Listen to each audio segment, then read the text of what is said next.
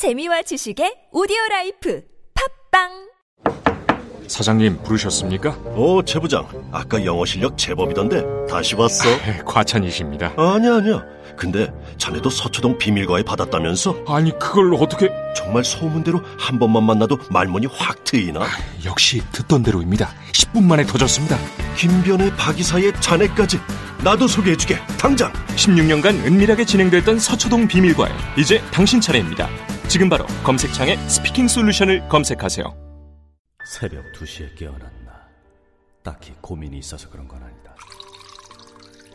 새벽 5시에 일어났나. 새벽 6.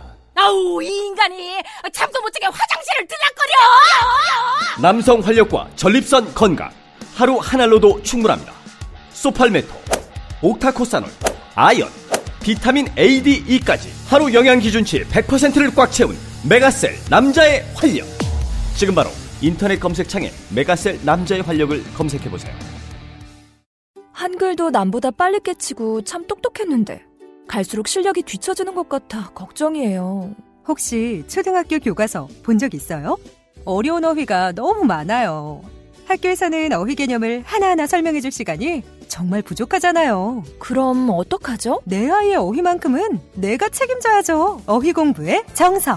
초등어휘 삼천 초등어휘 오천 검색창에 초등어휘 3천을 쳐보세요.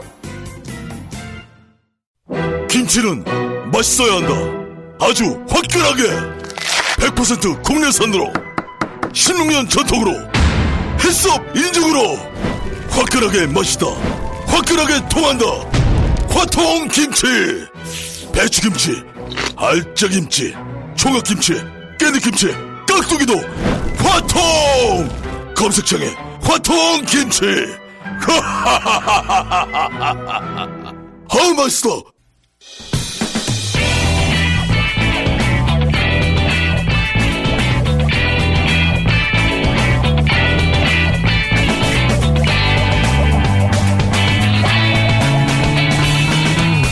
김어준의 뉴스 공장.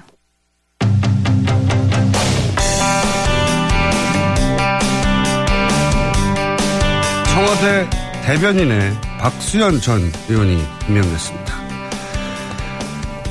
문재인 정부 초대 청와대 대변인 직접 전화 연결됐습니다. 안녕하세요, 대변인님. 네, 안녕하세요. 저 박수현입니다. 반갑습니다. 예, 지금 조금 전에 청와대에서 상황 점검 회의가 시작됐다고요? 예, 지금 이 시간에 바로 시작하는데요. 예. 제가 오늘 사실은 대변인이 되고 나서 이제 첫 번째 참석하는 회의인데, 예. 그 김어준의 뉴스 공장, 워낙 중요한 프로그램이어서 제가 회의를 잠깐 빠지고 네. 나와서 좀 출연을 했는데, 우리 뉴스 공장 청취자 여러분, 어, 우리 저 정말 반갑습니다. 네. 대변인님은 저희 언론과의 접촉이 굉장히 중요하기 때문에, 어, 잘해주셔야 되고요. 저희가 팍팍 우겨가지고 상황 점검 회의를 빠지고 저희 인터뷰를 응하시게 됐습니다. 맞습니다. 예, 예. 저희가 박박 우겼다는 걸 다시 한번 강조하고요. 어, 근데 대변인을 여태 여러 번 하셨죠? 청와대는 처음이지만.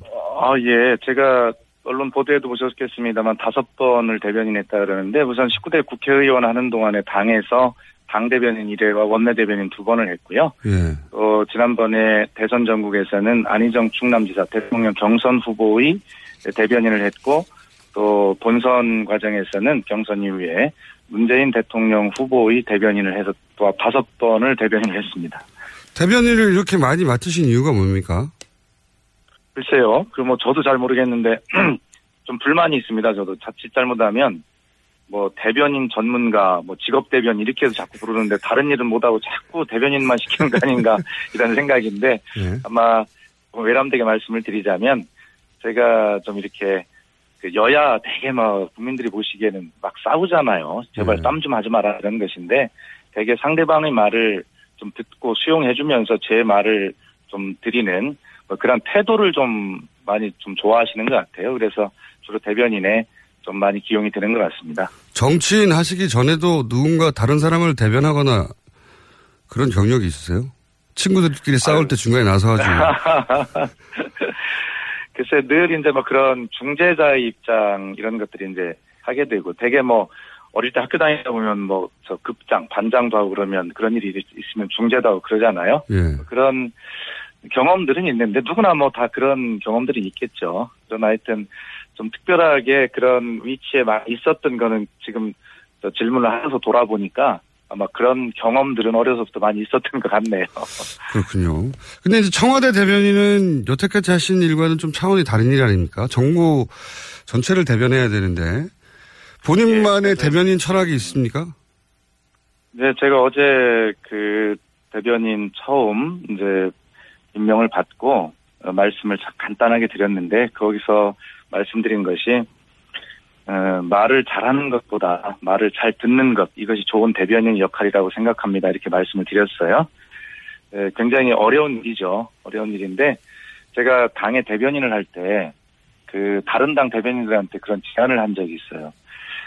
좀 제가 발표한 논평 오늘 보고, 보고 오셨습니까? 이렇게 물어본 적이 있는데 예. 사실은 저도 그렇지만 왜 자꾸 싸움만 하냐면 이게 평행선이거든 주장이 좁혀지지 않고 그것은 상대방의 주장 다시 말해서 대변인의 논평으로 발표되는 상대방의 주장을 사실은 한 줄도 읽지 않고 자기 주장만 대변인들이 하거든요. 그래서 저도 사실 그런 걸 고백했고 앞으로 우리 그러지 말고 상대방이 어떤 논평을 냈는지를 읽어보고 좀 우리 논평도 하면서 이렇게 하면 좀 좁혀질 수 있는 부분이 있지 않겠냐 이런 생각을 하게 되는데 어쨌든 그래 저는 좋은 대변인의 역할 아직까지는 저도 좋은 대변인은 못 됩니다만 말을 잘 듣는 대변인 그것이 좋은 역할이다라고 하는 게 철학입니다. 문재인 대통령이 대변인 임명하시면서 주문 사항이 있었나요? 아마 그 대통령께서 어제 이제 첫 회의에 제가 참석을 했는데 회의에 앞서서 이제 저를 이렇게 보시면서 앞으로 대변인은 그 주재하는 모든 회의에 참석을 해, 라 이렇게 말씀을 하시, 하셨거든요. 그 이야기는 뭐냐면 정말 잘 듣고 국민께 잘 전- 전달하는 그런 역할을 해달라는 부탁이신 것 같고요.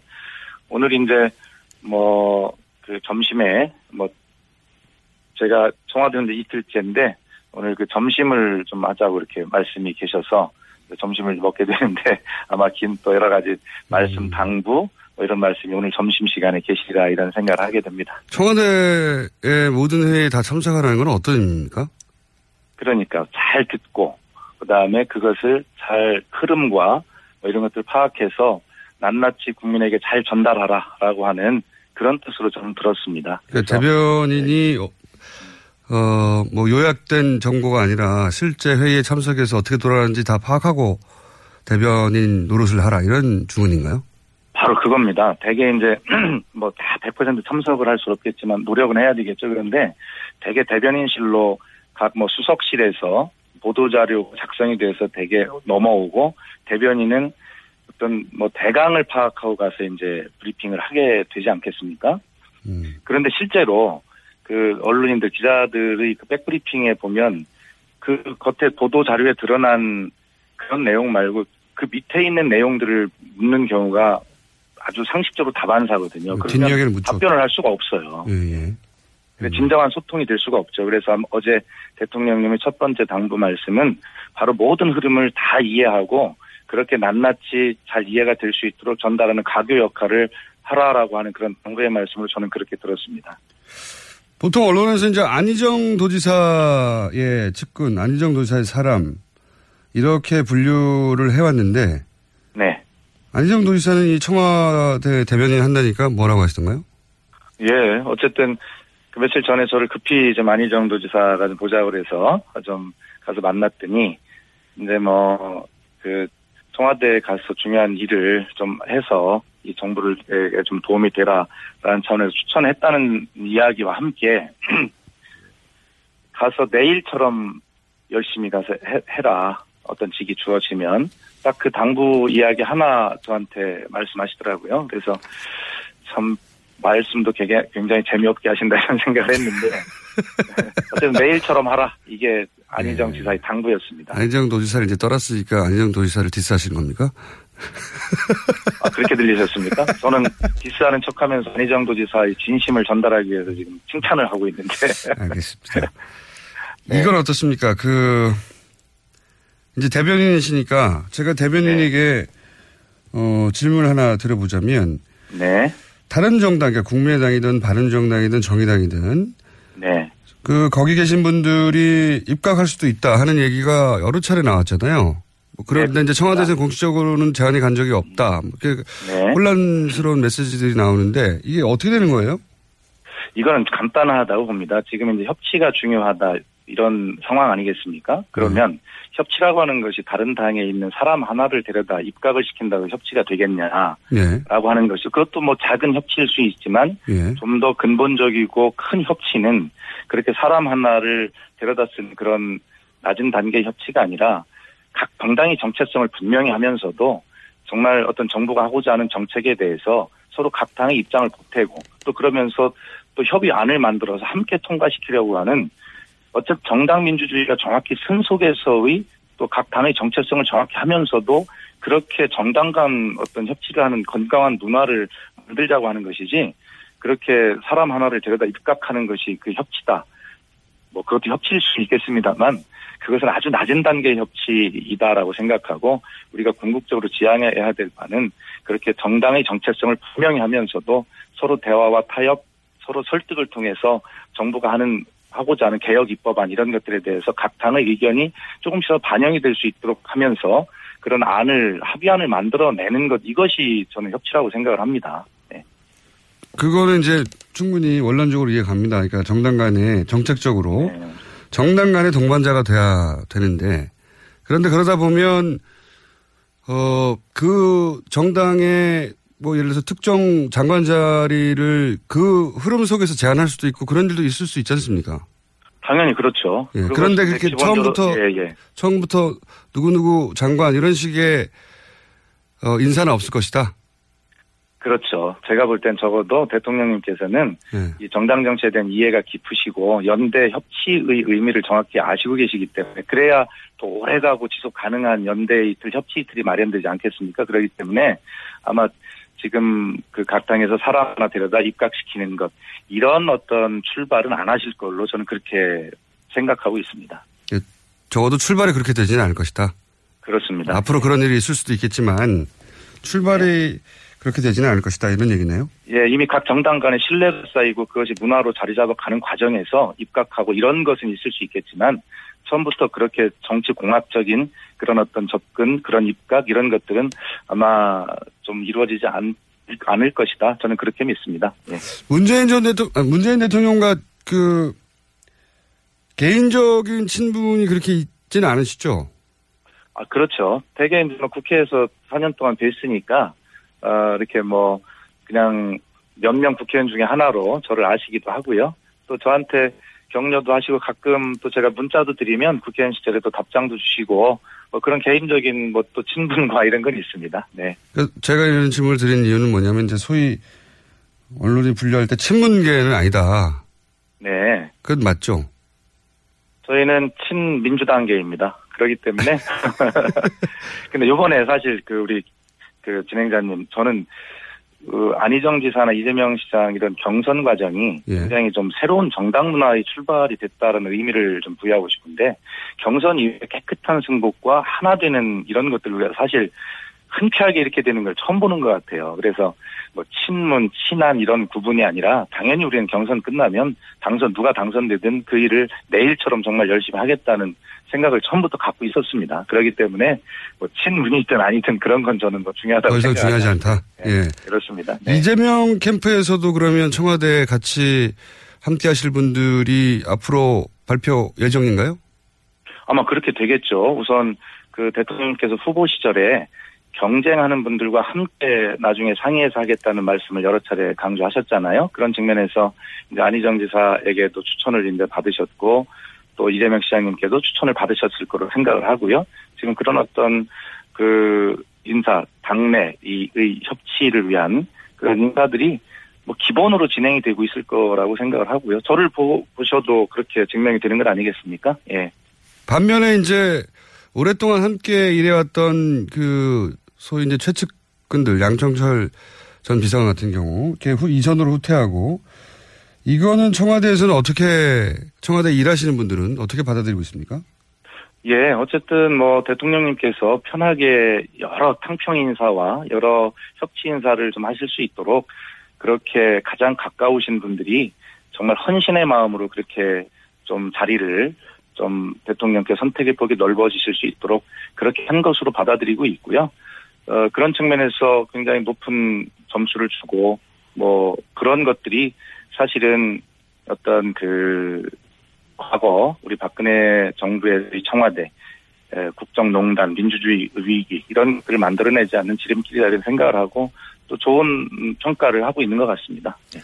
오늘은 첫 시간이라서 아주 부드럽게 저희가 사이좋게 지냈는데 알겠습니다. 감사합니다. 앞으로 그 청와대 대변인이 소통의 범위를 넓혀간다고 하니까 앞으로 저희 방송에 한 일주일에 한 번 한 3, 4분씩은 연결해 주시죠.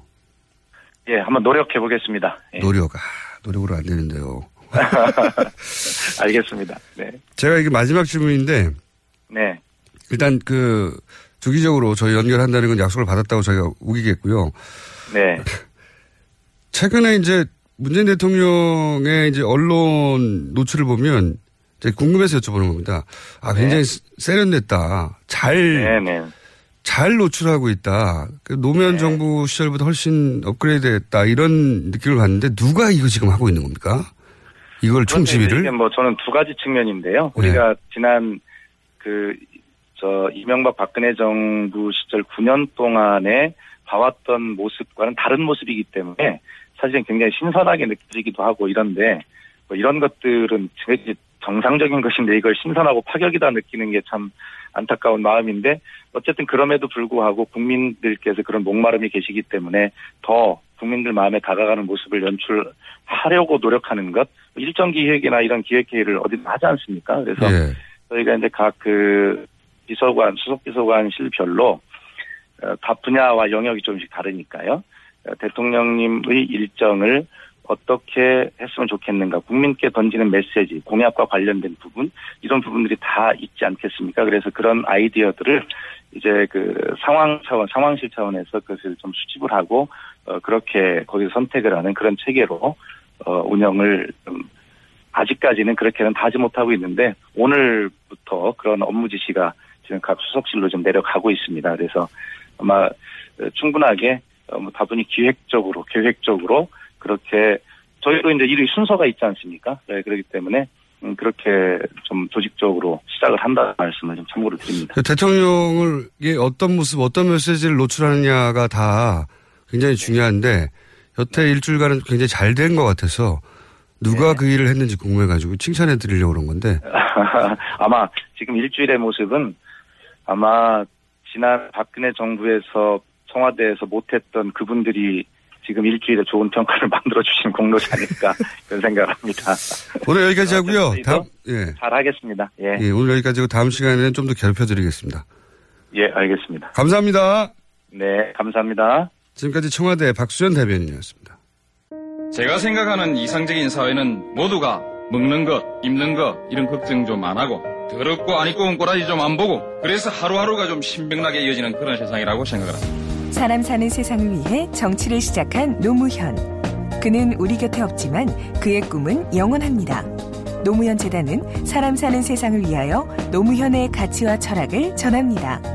노무현 재단의 후원 회원이 되어 주세요. 1688-0523 아, 또 떨어졌어. 너 또 입사 시험 봤어? 아니, 차량용 핸드폰 거치대 말이야. 여러 개 사봤는데 실패의 연속이야. 떨어지고, 시야 가리고, 운전석에서도 멀고, 뭐 좋은 거 없을까? 싼 것만 찾으니까 그렇지. 제대로 된 거 하나 사서 편리하게 쓰는 게 더 낫지. 그런 게 있어? 그럼 있지. one, two, three 할 때 two.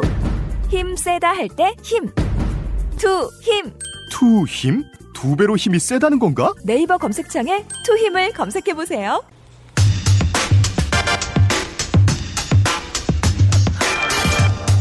자, 어, 오랜만에 모셨습니다. 대선 기간에 홀대를 당하면서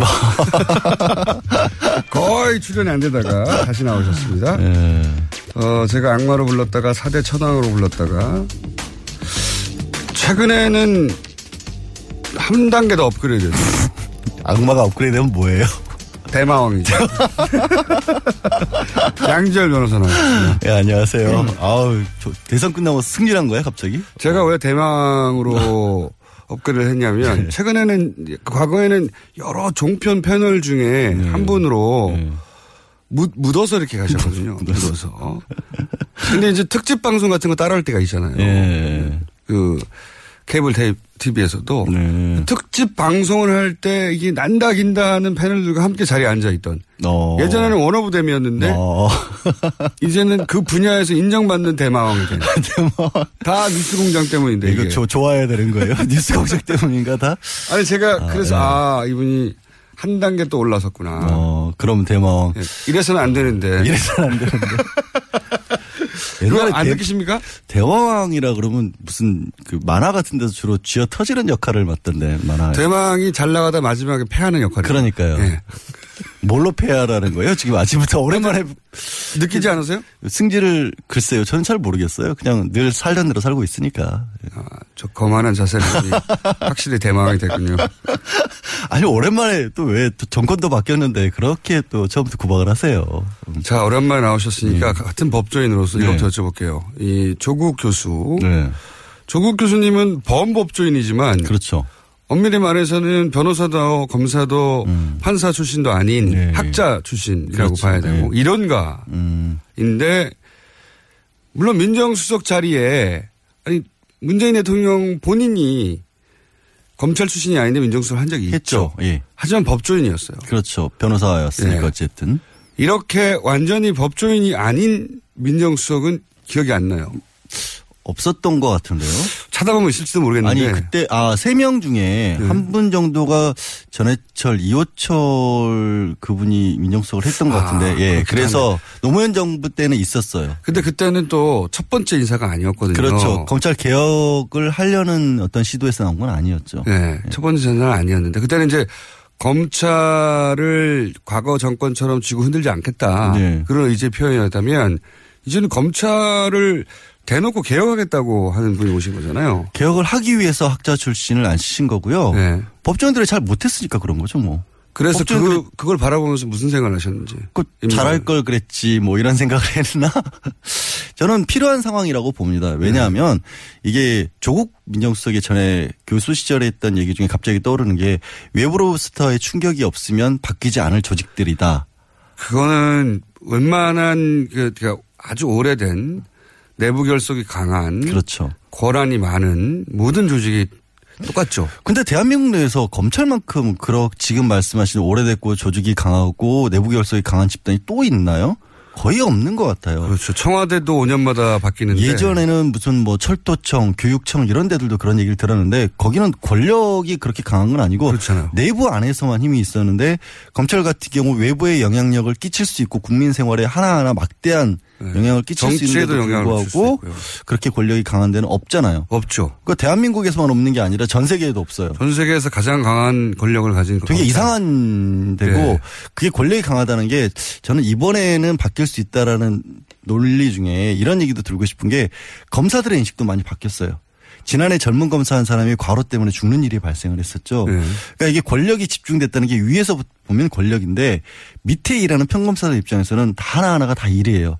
그러니까 음. 하다못해 사람이 변사치로 발견됐을 때부터 시작을 해서 그 재판을 마친 뒤에 뭐 교도소에 들어가서 집행을 할때 네. 이런 것도 다 우리는 다 검사가 하거든요.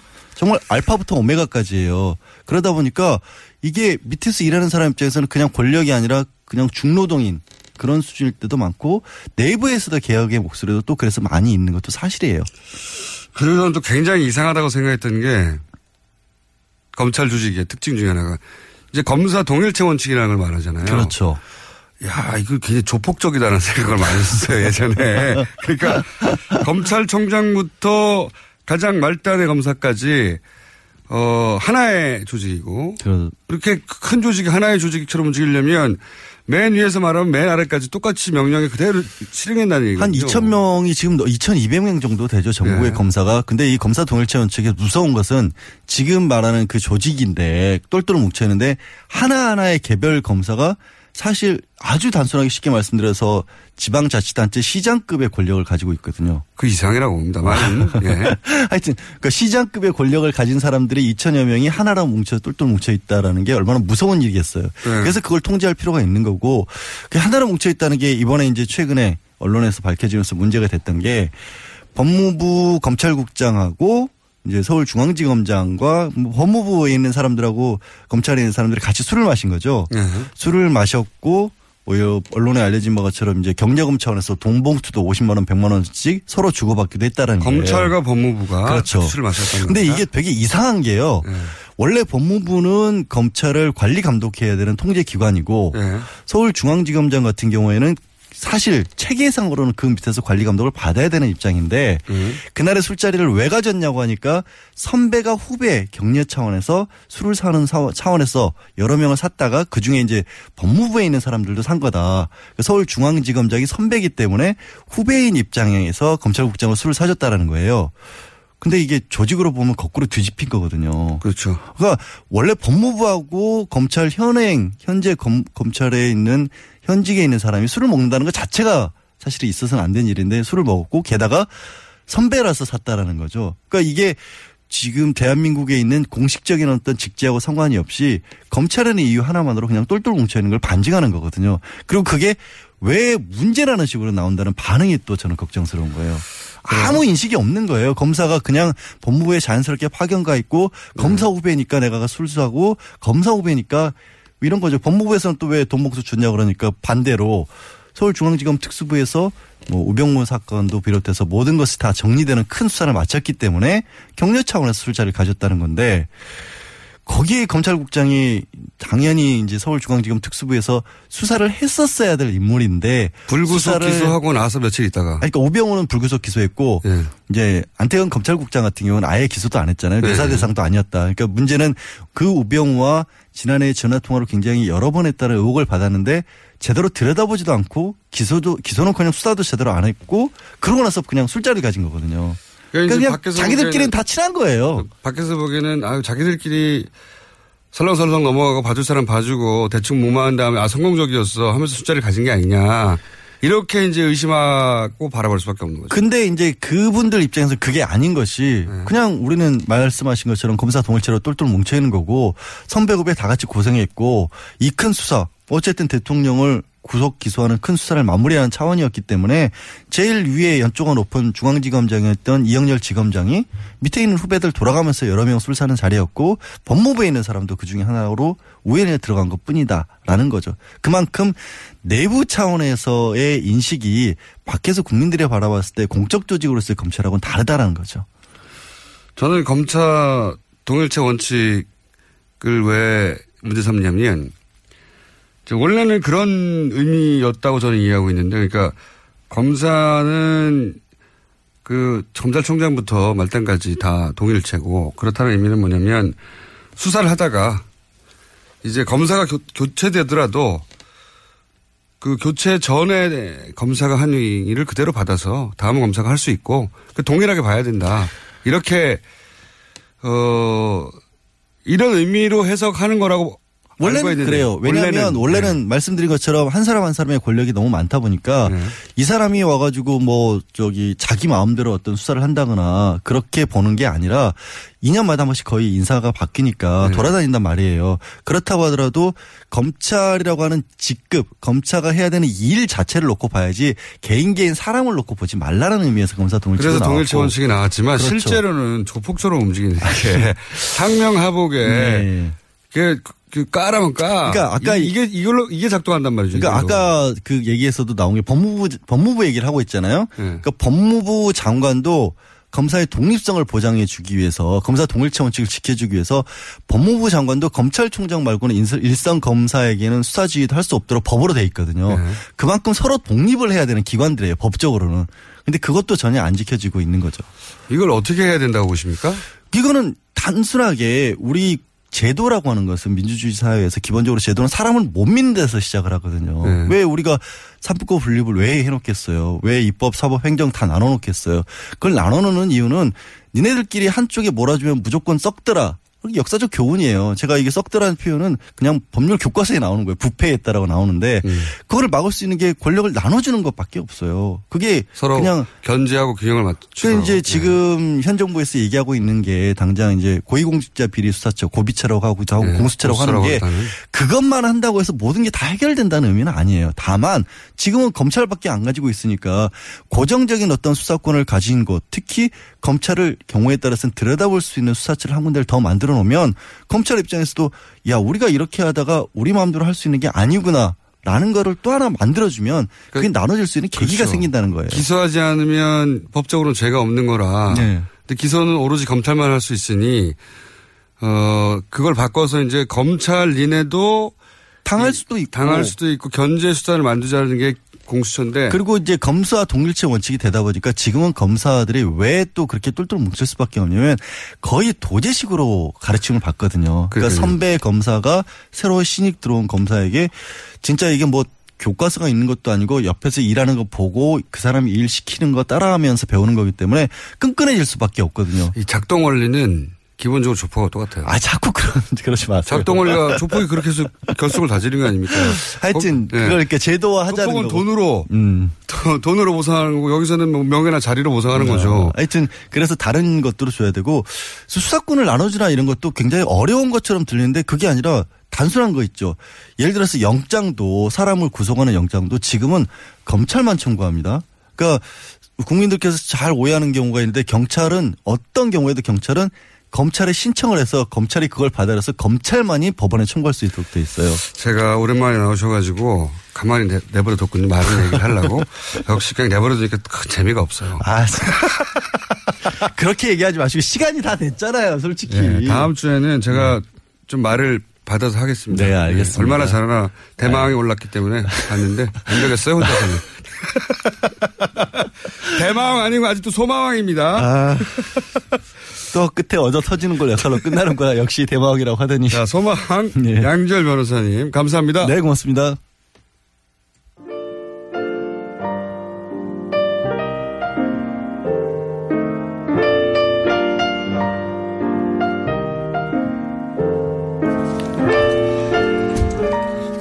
자, 불친절한 네, 자꾸 해외 고깃값 제보가 올라오는데.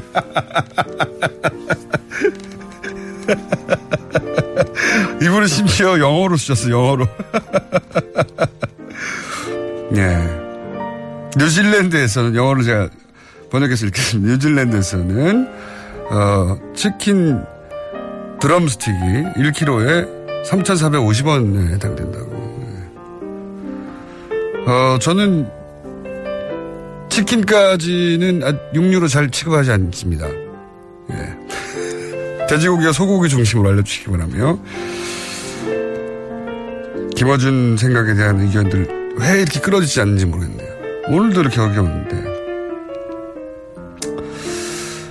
김어준 생각은 작가가 써주는 게 아니냐 왜 이런 의심을 많이 하시죠? 작가들이 싫어해요. 작가들은 저보다 훨씬 잘 쓸 겁니다. 어, 이런 문자 오늘도 많이 왔어요. 하도 많이 와가지고 한 번씩 한 번씩 띄엄띄엄 얘기를 했는데, 네. 제가 쓰는 거 맞습니다. 아침에 가서. 오늘도 또 여러 번이 와서. 공개 방송 한 번 더 합시다. 생각 중입니다. 네. 좀만 기다려 보십시오. 자. 공장장의 허스키 보이스 덕분에 손석희 앵커의 은구슬 목소리가 왠지 어색합니다. 바로 이거죠? 예. 여기까지 하겠습니다.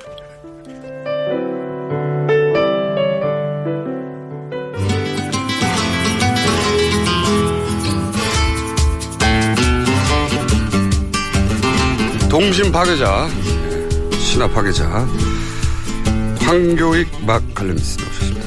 안녕하세요. 네. 어, 새로운 정부가 출범하고 첫 시간입니다. 그러네요. 오늘 파괴시킬 동심은 어, 파괴시키기보다는 네. 어, 우리 음식에 이렇게 마음이 하나 담기면 그게 얼마나 오래 가는가 하는 이야기를 하려고 그래요. 음, 어떤 음식에 대해서 어떤 인상을 가지면 네. 그 우리가 하찮게 여기는 자잘한 음식인데도 그게 음, 마음이 담기는 경우가 있어요.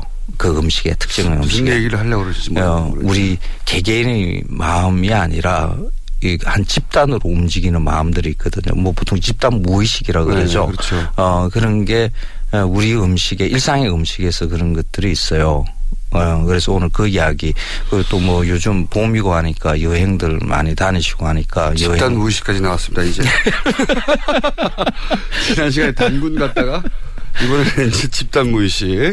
그 예전에 그 기차 타면 먹게 되는 그 홍익회 이, 이 구루마라 구루마라 그랬죠. 그렇죠. 구루마. 타면 예, 네. 이렇게 하면. 음식을 판매하는 예, 삶은 달걀. 네. 그 삶은 달걀이 꼭 있었어요. 삶은 달걀을 망에 집어넣어가지고 예, 예. 한세 개, 다섯 개, 뭐 이렇게 넣고 함께. 소금 넣고 이렇게 먹었어요. 필수죠, 필수. 어, 그 고속버스 타도 그 휴게소 같은 데서 삶은 달걀을 꼭 그렇게 팔았어요. 네. 파- 팔았어요.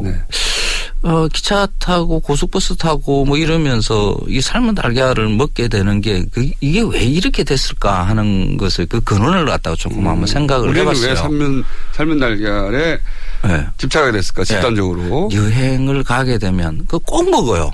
그랬었어요. 거의, 거의 버릇이에요. 예. 그게 다들. 요즘은 아니지만 예. 예, 그때는 한- 그랬습니다, 맞습니다. 그래서 그 삶은 달걀, 달걀이라는 것이 예전에는 지금 아주 흔하죠.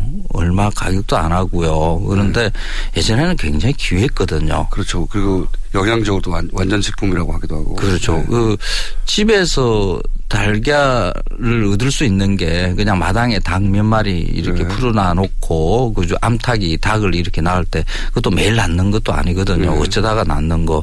어 그걸 어머니가 아, 하나 두 개 이렇게 모아서 그냥 그 당장에 또 먹기도 힘들 수도 있어요. 어머니는 또 장날에 그걸 어, 내다 팔아서 다른 걸 또 이렇게 사오시고 이제. 아버지가 먼저 드셔야 되니까. 네. 어, 제일 또그 집안의 가장한테만 주는 그렇죠. 거죠. 아버지나 할아버지한테나 주시 집에 먹지 못하는. 그렇죠. 네. 자식들은 그 뭐 어른들 드실 때 옆에 이렇게 쳐다만 볼 수 있는 정도의 달걀이었죠.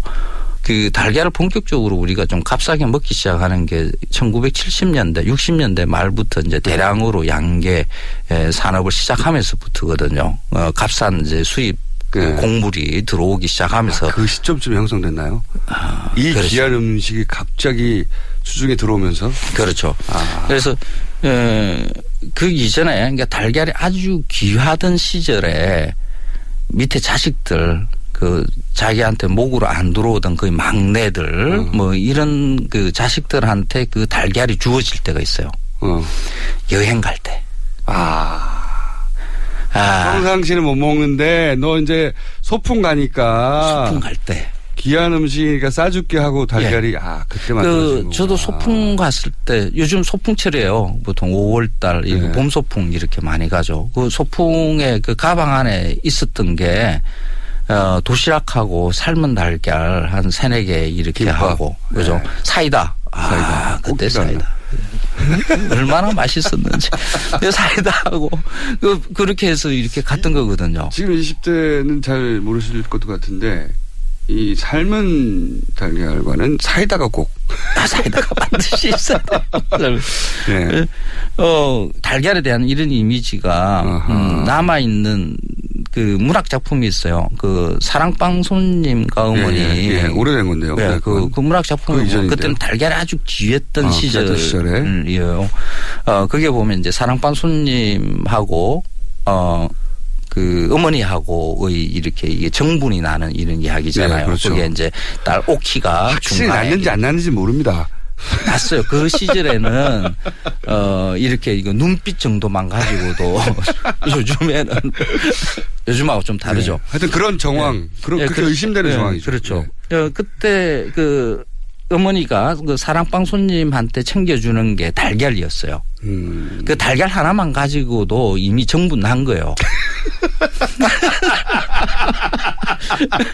그, 그, 가족들은 먹지 않지만은 음. 그 사랑방 손님한테 그 남자, 남정네, 외간 남정네인데 그 달걀을 준다는 것은. 그 귀한 것을. 그죠. 이미 마음이 뺏긴 거거든요.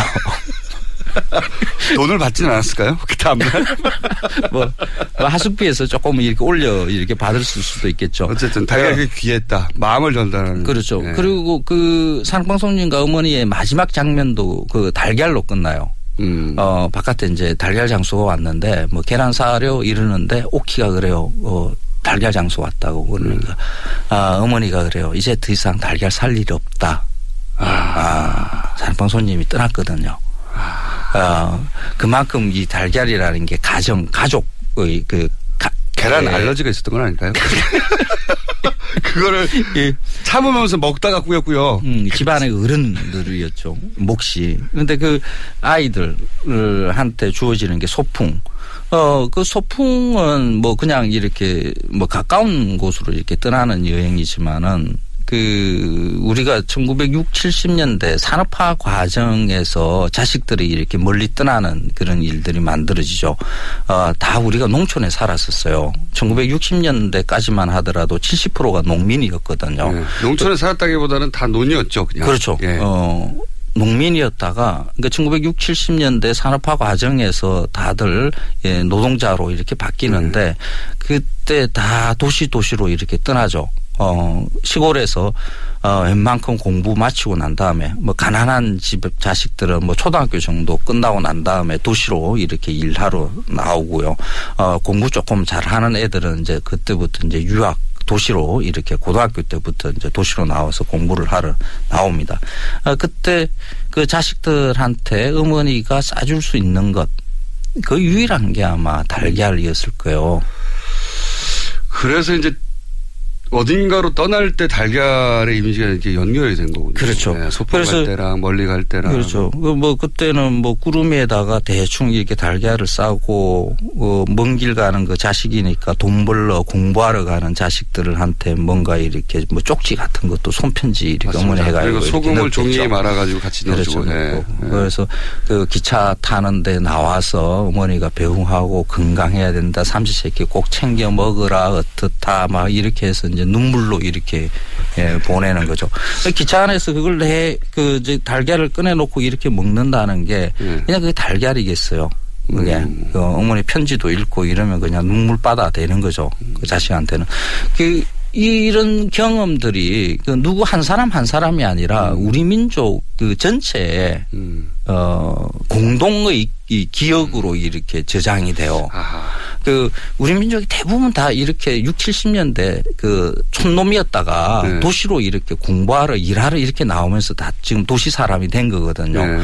그 기억들이 강하게 음. 남아서 어 기차를 타고 버스를 타고 이러면 삶은 달걀이 먹고 싶어지는 거예요. 그래서 다 그걸 타면 일리 어, 있습니다. 음. 설득되고 있어요. 네. 예. 그러다가 2000년대 들어와서 그 삶은 달걀이 싹 사라져요. 어, 이게 뭐지? 우리가 그렇죠. 우리 민족이 다 가지고 있던 이런 공통의 그런 기억들이 이렇게 사라지는가? 이렇게 쉽게 사라지지는 않을 텐데, 어, 어디에 왜 이렇게 그게 시작됐는지 모르겠지만 계속 그래왔기 때문에 계속 살아남는 게 많은데 달걀이 2000년대에 싹 사라졌어요. 그런 네. 기차나. 어, 그, 그, 홍익회 술에 그게 없어요, 지금. 어, 그러고 보니 그러네요. 네. 그래서 이렇게 혹시 다른 데 있을 것이다라고 이렇게 한번 주변을 살펴보니까 있어요. 그 삶은 달걀이 아직 어, 삶지 않고 구운 달걀로 남았는데 네. 찜질방. 찜질방. 일종의 별미처럼 된 곳 아닙니까? 거기는. 찜질방. 네. 그런데 우리가 그 찜질방이라는 공간을 어떻게 이용하고 있는지 자세히 들여다보면 그냥 별미가 아니에요.